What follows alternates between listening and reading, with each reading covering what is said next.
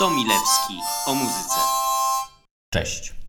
Jakiś czas temu wpadłem na pomysł, że zacznę nagrywać to, co robię codziennie, od ładnych parunastu lat przy każdej możliwej okazji, nie dając głównie Wam, moim znajomym, czasem dojść do głosu, czyli gadać o muzyce.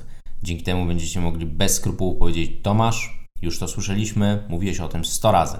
A ja nie będę miał argumentów, aby zignorować taką uwagę. Może. Tutaj jestem ja, jest mikrofon i po prostu będę sobie gawiedził, a Wy, jeżeli nie będziecie chcieli już dalej tego słuchać, możecie po prostu wyłączyć. Nie musicie mi dziękować. Na niniejszym kanale będę gadał o nowych płytach, zjawiskach muzycznych, koncertach, festiwalach, ale to pewnie nie w najbliższej przyszłości. Może czasem kogoś zaproszę w ramach wywiadu.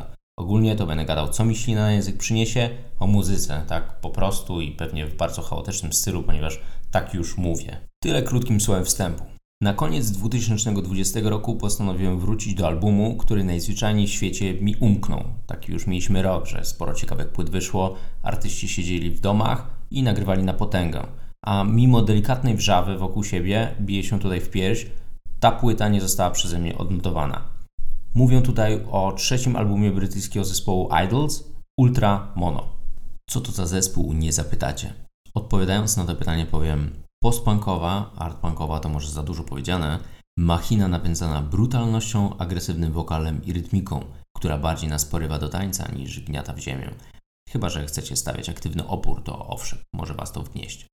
I nie chodzi mi tutaj o brutalność pod znaku death metal, a bardziej dobitną surowość z mocnymi akcentami. Gdyby dziś powstawały takie zespoły jak The Clash czy Dead Kennedys, pewnie chcieliby grać właśnie taką muzykę. I tutaj powiecie, ojej, brutalność, agresja i wgniatająca w ziemię rytmikę, to chyba nie dla mnie. Może tak być, ale czy Mikołaj Żółkowski zdecydowałby się zaprosić taki zespół na Openera? Tak, luz, spokojnie, to nie 2010 rok. Nikt z nas nie musi już udawać, że w Gdyni odkrywamy nową muzykę.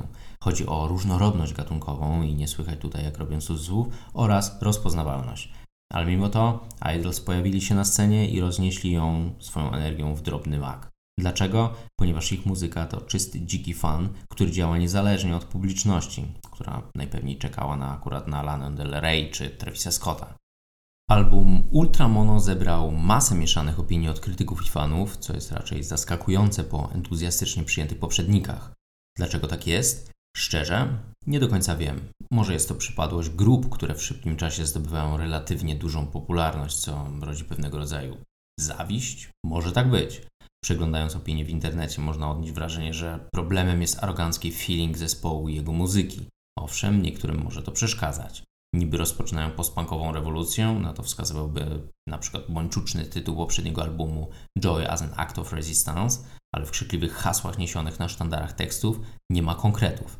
Okej, okay, rozumiem. Najlepszym przykładem tego dysonansu jest pewnie otwierający kawałek nowego albumu War, w którym Joe Talabot krzyczy This means war, anti-war. Okej. Okay. Z jednej strony nawołujemy do wojny, z drugiej się sprzeciwiamy.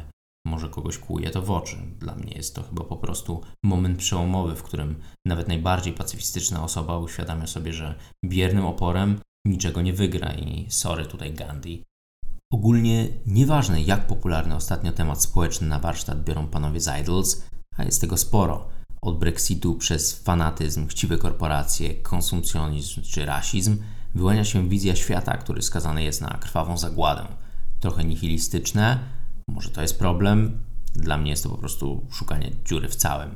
Weźmy sobie drugi utwór z płyty Grounds, który stricte komentuje ruch Black Lives Matter. Połamana kompozycja momentami przybiera formę hip-hopowych bitów, a wokal wyraźnie podąża w melorecytację. Znajdziemy tu też wersy takie jak So I raise my pink fist and say black is beautiful, Biorąc pod uwagę zabieg formalny, jak i przesłanie, nie wydaje mi się, żeby Idols bawili się w ideologicznych turystów. Od pierwszej płyty gniew jest głównym motorem napędowym muzyki zespołu. Słychać go w gitarach, perkusji i wokalu. Osobiście kompozycja jest dla mnie równie ważna co ładunek emocjonalny, który niesie ze sobą muzyka. Szczególnie jeżeli weźmiemy na warsztat coś tak surowego i prostego. A Idols z albumu na album brzmią mocniej i bardziej dobitnie. Akcenty są coraz wyraźniejsze, mimo że potrafią momentami utonąć w chaosie przesterów.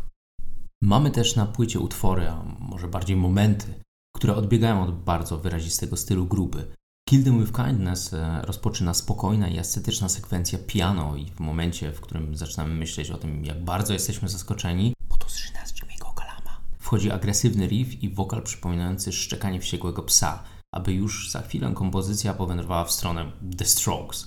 Na albumie nie brakuje rock'n'rollowych melodii, których po Idols byśmy się raczej nie spodziewali.